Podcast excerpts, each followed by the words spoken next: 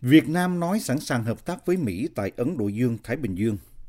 Việt Nam vừa lên tiếng bày tỏ mối quan tâm và mong muốn hợp tác với Mỹ vài ngày sau khi Washington công bố chiến lược Ấn Độ Dương-Thái Bình Dương, mà trong đó Việt Nam được nhắc tới như là một trong các đối tác hàng đầu mà Mỹ sẽ tăng cường mối quan hệ. Việt Nam mong muốn các sáng kiến hợp tác tại Ấn Độ Dương-Thái Bình Dương góp phần vào hòa bình, ổn định, hợp tác và phát triển ở khu vực, tôn trọng luật pháp quốc tế, tôn trọng quyền và lợi ích chính đáng của tất cả các nước, bảo đảm vai trò trung tâm của ASEAN trong cấu trúc khu vực đang định hình. Báo Thanh niên dẫn lời người phát ngôn Bộ Ngoại giao Lê Thị Thu Hằng nói trong cuộc họp báo thường kỳ ngày 17 tháng 2. Trước đó vào ngày 11 tháng 2, Nhà Trắng công bố chiến lược Ấn Độ Dương-Thái Bình Dương mới với năm trọng tâm mà Hoa Kỳ theo đuổi là một khu vực Ấn Độ Dương-Thái Bình Dương tự do và rộng mở, mở rộng hợp tác, thúc đẩy thịnh vượng, tăng cường an ninh và khả năng chống chịu của khu vực. Chiến lược nhằm củng cố vững chắc hơn vị trí của Mỹ trong khu vực, đồng thời tăng cường sức mạnh cho cả khu vực trong quá trình này. Chiến lược cũng đề ra việc hợp tác bền vững và sáng tạo cùng với các nước đồng minh, đối tác và các thể chế trong và ngoài khu vực. Bản chiến lược dài 12 trang nhắc tới Việt Nam như một trong những đối tác hàng đầu tại điều khoản kết nối của chiến lược.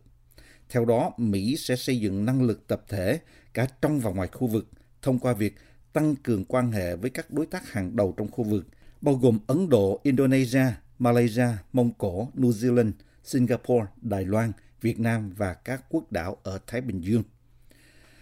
Tại cuộc họp báo ngày 17 tháng 2, người phát ngôn Bộ Ngoại giao Việt Nam cũng bày tỏ mối quan tâm và mong muốn thúc đẩy hợp tác với Mỹ và các đối tác nhằm thúc đẩy nỗ lực ứng phó đại dịch COVID-19, phục hồi kinh tế, ứng phó biến đổi khí hậu và các lĩnh vực khác nhằm bảo đảm hòa bình, ổn định và thịnh vượng trong khu vực. Bộ trưởng Ngoại giao Việt Nam Bùi Thành Sơn có kết quả xét nghiệm dương tính với COVID-19 khi ông tới sân bay quốc tế Phnom Penh vào chiều ngày 16 tháng 2, theo trang VOA Khmer, Khmer Times và Tân Hoa Xã. Ngoại trưởng Campuchia Prak Sokhom phát biểu hôm 16 tháng 2 tại buổi tiệc tối nước chủ nhà chiêu đãi cho các ngoại trưởng ASEAN, thông báo việc ngoại trưởng Việt Nam nhiễm COVID-19. And I would like to wish quick recovery to our colleague Bùi Thang Sơn, who has been tested positive on his arrival. Tôi xin cầu chúc đồng nghiệp Bùi Thanh Sơn của chúng ta mau chóng hồi phục, người có kết quả dương tính khi nhập cảnh. Hôm 17 tháng 12, Bộ trưởng Ngoại giao Bùi Thanh Sơn đã có cuộc họp trực tuyến sau khi xét nghiệm dương tính với COVID-19 khi ông đến Campuchia. Người phát ngôn Bộ Ngoại giao Campuchia Chum Songri cho biết Ngoại trưởng của Việt Nam đang tham dự cuộc họp trực tuyến từ phòng của ông ấy. Chúng tôi đã sắp xếp chăm sóc y tế thích hợp cho ông ấy. Người phát ngôn Bộ Ngoại giao Campuchia cho báo giới biết trong một tin nhắn gửi qua điện tín. Vào ngày 15 tháng 2, theo thông cáo báo chí của Bộ Ngoại giao Việt Nam, Bộ trưởng Bùi Thanh Sơn sẽ tham dự hội nghị hẹp Bộ trưởng Ngoại giao ASEAN tại Campuchia. Cũng theo Bộ Ngoại giao Việt Nam, đây là hội nghị Bộ trưởng Ngoại giao ASEAN đầu tiên khởi động năm Chủ tịch ASEAN 2022 của Campuchia. Hội nghị này mang chủ đề ASEAN hành động cùng ứng phó với các thách thức đặt trong bối cảnh tình hình Myanmar, Biển Đông, cạnh tranh địa chính trị giữa các cường quốc trên thế giới ở nhiều khu vực quốc gia ngày càng gia tăng. Ngoại trưởng Bùi Thanh Sơn viết trên Twitter hôm 17 tháng 2 như sau: vất vui được đến Phnom Penh tham dự hội nghị hẹp ASEAN, cuộc họp ASEAN 22 lần thứ nhất, các cuộc thảo luận hiệu quả về ASEAN xây dựng cộng đồng, quan hệ đối ngoại, các vấn đề khu vực và quốc tế cùng quan tâm. Tuy nhiên, Ngoại trưởng Sơn không đề cập gì đến bệnh tình của mình.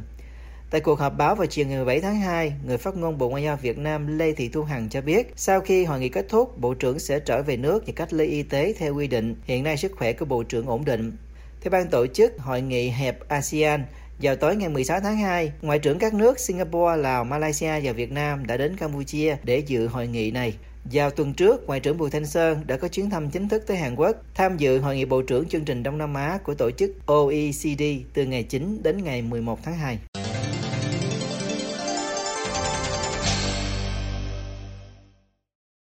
Hôm 17 tháng 2, Phó Chủ tịch điều hành Ủy ban châu Âu Franz Timmermans đã tới Hà Nội bắt đầu chuyến công du 3 ngày đến Việt Nam.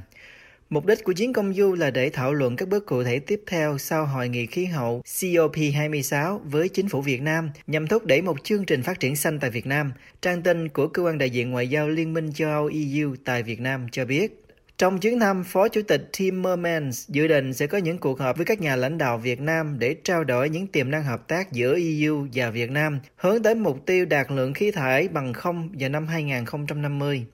Chuyển dịch không sử dụng điện than từ những năm 2040, thực hiện cam kết methane toàn cầu, chấm dứt và khắc phục tình trạng mất rừng và suy thoái đất vào năm 2030, thông cáo của EU cho biết.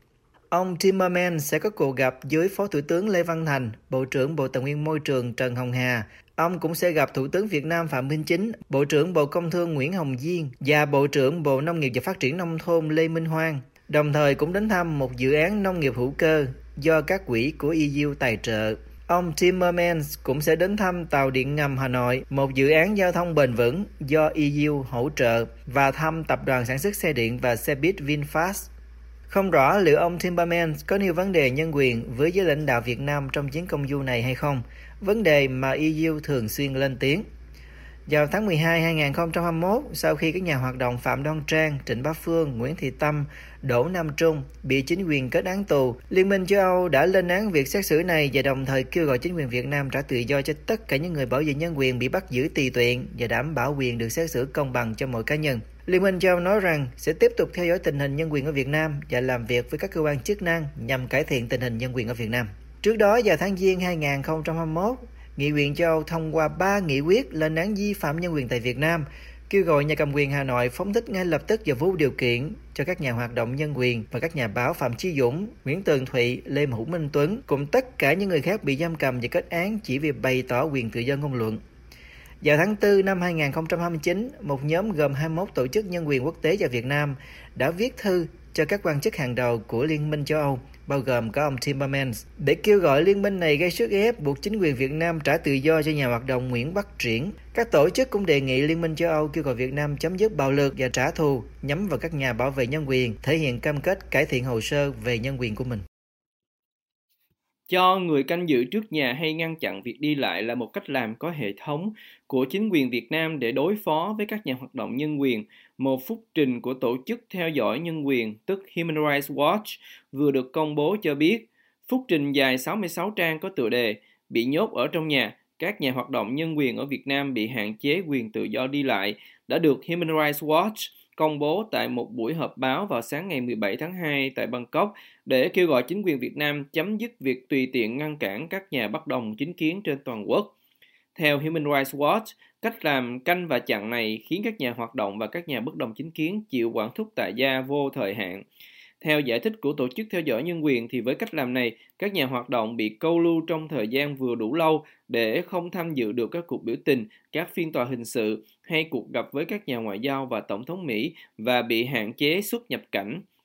Phúc Trình đã ghi nhận các trường hợp của hơn 170 nhà hoạt động, blogger và nhà bất đồng chính kiến ở Việt Nam bị đàn áp kiểu này, trong đó có bị chặn trước cửa nhà, chặn trên đường đi, giữ lại không cho xuất nhập cảnh ở sân bay, cửa khẩu và từ chối cấp hộ chiếu. Trong một đoạn video được Human Rights Watch trình chiếu tại buổi họp báo, ông Trịnh Bá Phương, một nhà tranh đấu về các quyền đất đai ở Việt Nam đã bị tuyên án 10 năm tù, đã quay lại cảnh an ninh thường phục dàn trận trước nhà ông và có hành động quát tháo, đe dọa và dường như đã hành hung ông. Một đoạn video khác cho thấy ông Nguyễn Quang A, nhà bất đồng chính kiến nổi bật ở Hà Nội, bị một số người trẻ mặc thường phục đẩy lại vào nhà khi đang trên đường đi. Chính quyền cho nhân viên an ninh mặc thường phục đóng chốt ngoài tư gia, khóa cửa ra vào của người bất đồng chính kiến bằng khóa ổ, thậm chí đổ keo đa năng vào các ổ khóa, dựng rào chắn và các chướng ngại vật và huy động côn đồ địa phương đe dọa người dân, Phúc Trình cho biết. Lúc nào sự ngăn chặn này cũng đi kèm với sự đe dọa về thân thể. Nếu các nhà hoạt động tìm cách trốn thoát thì họ sẽ bị đánh đập. Ông Phil Robertson, phó giám đốc phụ trách khu vực châu Á của Tổ chức Theo dõi Nhân quyền, nói tại cuộc họp báo công bố phúc trình. Trong một số vụ việc, nhân viên an ninh cưỡng chế các nhà hoạt động lên tàu hỏa hoặc máy bay để buộc trở về nơi cư trú cũng theo phúc trình. Và khi cần đi ra nước ngoài hoặc làm thủ tục xin cấp hay gia hạn hộ chiếu, thì các nhà hoạt động này mới biết họ nằm trong danh sách cấm xuất nhập cảnh với những lý do an ninh quốc gia chung chung. Chính quyền không công bố danh sách cấm xuất nhập cảnh hay thông báo cho những người có tên trong danh sách biết việc họ bị cấm hoặc thông báo cho họ biết thời hạn cấm là bao lâu, Human Rights Watch cho biết. Ngay cả khi xuất cảnh với mục đích cá nhân như đi du lịch hay đi chữa bệnh, thì các nhà hoạt động vẫn bị chính quyền chặn lại do quá nhạy cảm với khả năng họ gặp các quan chức nước ngoài hay các nhân vật lưu vong. Human Rights Watch đưa ra trường hợp bà Nguyễn Thúy Hạnh, người đang bị giam giữ về tội tuyên truyền chống nhà nước, đã bị cầm giữ suốt 10 tháng hồi tháng 1 năm 2021 khi Đảng Cộng sản Việt Nam họp đại hội 13 và ông Nguyễn Quang A bị nhân viên an ninh lôi lên xe đi vòng vòng hồi năm 2016 để ngăn ông đến gặp Tổng thống Mỹ Barack Obama lúc đó đang ở thăm Hà Nội. Tại buổi họp báo, ông Robertson cũng nêu lên trường hợp của bà Phạm Đoan Trang, một nhà báo độc lập đang thụ án 9 năm tù về tội tuyên truyền chống nhà nước. Hồi năm 2016, bà Trang cùng một người bạn lái xe từ Sài Gòn ra Hà Nội để tham dự cuộc gặp với Tổng thống Mỹ Barack Obama, nhưng bị chặn lại khi cách Hà Nội 100 km, bị câu lưu và bị buộc phải quay về. Còn về xuất nhập cảnh, Phúc Trình nêu các trường hợp của Linh Mục Nguyễn Đình Thục bị ngăn xuất cảnh sang Nhật Bản nhân chuyến thăm của Giáo hoàng Francis hồi năm 2019 với lý do bảo vệ an ninh quốc gia, trật tự và an toàn xã hội. Blogger Phạm Chí Dũng, người cũng đang thụ án tù, cũng từng bị chặn lại ở sân bay Tân Sơn Nhất hồi cuối năm 2014 khi ông chuẩn bị đáp chuyến bay đi Geneva để điều trần về nhân quyền Việt Nam tại kỳ xem xét định kỳ phổ quát của Liên Hiệp Quốc. Cách làm này của chính quyền trở nên quen thuộc đối với các nhà hoạt động đến nỗi nó trở thành một phần trong cuộc sống hàng ngày của họ và thậm chí còn được gọi đùa là ăn bánh canh, ông Phil Robertson cho biết. Họ còn ứng phó bằng cách lên đường trước vài ngày trước khi xảy ra sự kiện nhạy cảm nào đó, nhưng cuối cùng vẫn bị chặn lại, cũng theo ông Robertson. Không chỉ bản thân các nhà hoạt động mà ngay cả người thân của họ cũng gặp các hạn chế về đi lại trong hành động mà Human Rights Watch gọi là trừng phạt tập thể. Human Rights Watch chỉ ra những sự kiện chính trị nhạy cảm như đại hội đảng, bầu cử quốc hội, các ngày lễ quốc tế về nhân quyền, các ngày kỷ niệm các vụ xung đột Việt Trung hay chuyến thăm của các nhà lãnh đạo nước ngoài, nhất là Mỹ, là những lúc nhà cầm quyền Việt Nam tăng cường các hoạt động canh giữ và ngăn chặn này. Chính quyền Việt Nam hiển nhiên coi việc một số người đi dự các sự kiện nhân quyền hay tự do tôn giáo hoặc gặp gỡ các quan chức nước ngoài tới thăm Việt Nam là hành vi phạm tội, ông Robertson nói. Ông kêu gọi chính quyền Việt Nam ngay lập tức chấm dứt mọi hạn chế này và sửa đổi các điều luật cản trở quyền tự do cơ bản của công dân và kêu gọi các đối tác và nhà tài trợ cho Việt Nam gây sức ép để chính quyền Việt Nam chấm dứt cách hành xử này.